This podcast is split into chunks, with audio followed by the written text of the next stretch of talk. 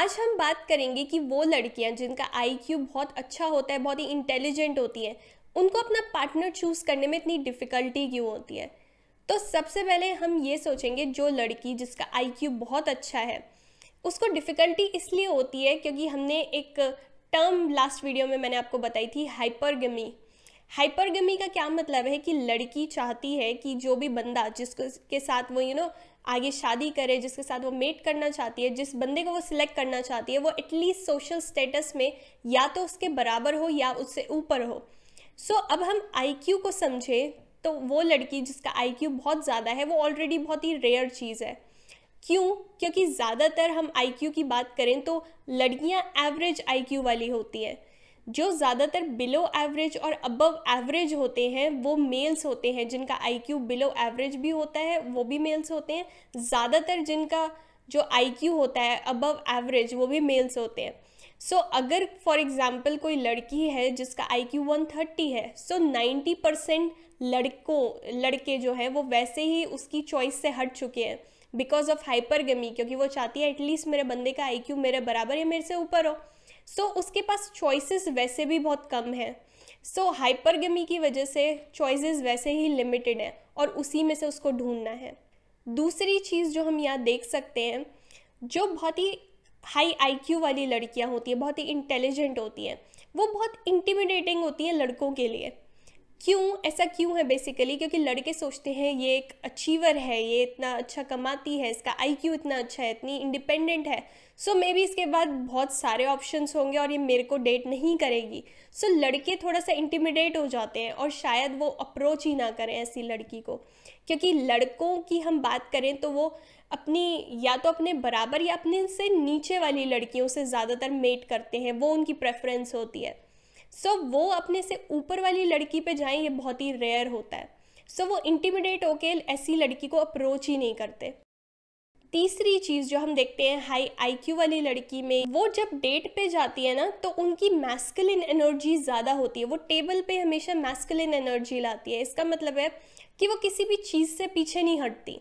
वो कभी भी रिलैक्स होकर डेट पे नहीं बैठती। वो तुमसे जल्दी बिल को पे कर देंगी वो खुद ही चेक मंगा लेंगी। वो यू you नो know, तुम्हारे लिए डोर भी ओपन कर देंगी तुम्हारे लिए गिफ्ट्स भी ले आएँगी। क्योंकि ऐसी जो लड़कियाँ होती हैं वो ये सोचती हैं कि मैं ज़्यादा करूँगी तो मेरी ज़्यादा वर्थ होगी क्योंकि वो बाहर भी सोसाइटी में के बाहर भी यही कर रही है जब वो कमाने जाती है उनका पर्पस क्या होता है कि मैं जितना अचीव करूँगी मेरी उतनी वर्थ बढ़ेगी। सो so, वो अपनी डेट पे भी सेम चीज़ को अप्लाई कर रही होती है सेम फिलोसफी को अप्लाई कर रही होती है कि जितना मैं ज़्यादा करूँगी उतना ये बंदा शायद मेरे से इम्प्रेस होगा। सो so, ऐसी लड़कियाँ भी होती हैं जो हमेशा बिल पे करती हैं जो बहुत ही इंटेलिजेंट होती हैं अचीवर्स होती हैं और इवन हर चीज़ का वो ध्यान रखती हैं।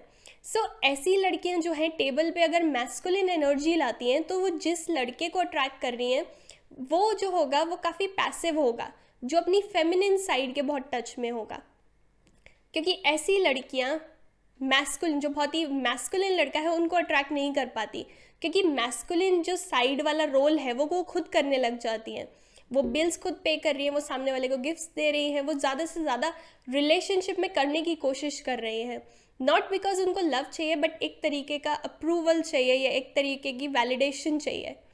सो so, इसकी वजह से भी क्या होता है कि वो सही लड़कों को अट्रैक्ट नहीं कर पाती क्योंकि लड़के जो उनके सामने आते हैं वो बहुत ही पैसिव होते हैं और कोई भी लड़की ये नहीं चाहती कि वो ज़्यादातर लड़की नहीं चाहती कि वो एक पैसिव लड़के को डेट करे या उनके साथ मेट करें।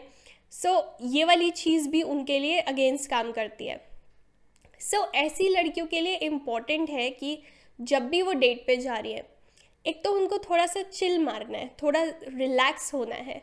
हमेशा हर चीज़ में आगे बढ़ के यू you नो know, लड़के से कम्पीट करने की कोशिश नहीं कर रही क्योंकि ऐसी लड़कियाँ जिनका हाई आई क्यू है बहुत ही इंटेलिजेंट है हम कॉन्स्टेंटली सोसाइटी में कम्पीट कर रहे होते हैं लड़कों से। सो so, अगर हम डेट पे भी जाते हैं ना हमारी स्ट्रैटेजी होती है कि मैं ज़्यादा से ज़्यादा करूँ मैं बिल पे कर दूँ या मैं इसके लिए कोई गिफ्ट ले जाऊँ मैं डोर इसके लिए ओपन कर दूँ ये वाली चीज़ है। तो हमें डेट पे अगर हम ये चीज़ें करना छोड़ देंगे सो उससे क्या होगा हम थोड़ा रिलैक्स होकर अपनी फेमिनिन साइड के टच में आ पाएँगे और सही लड़कों को अट्रैक्ट कर पाएँगे।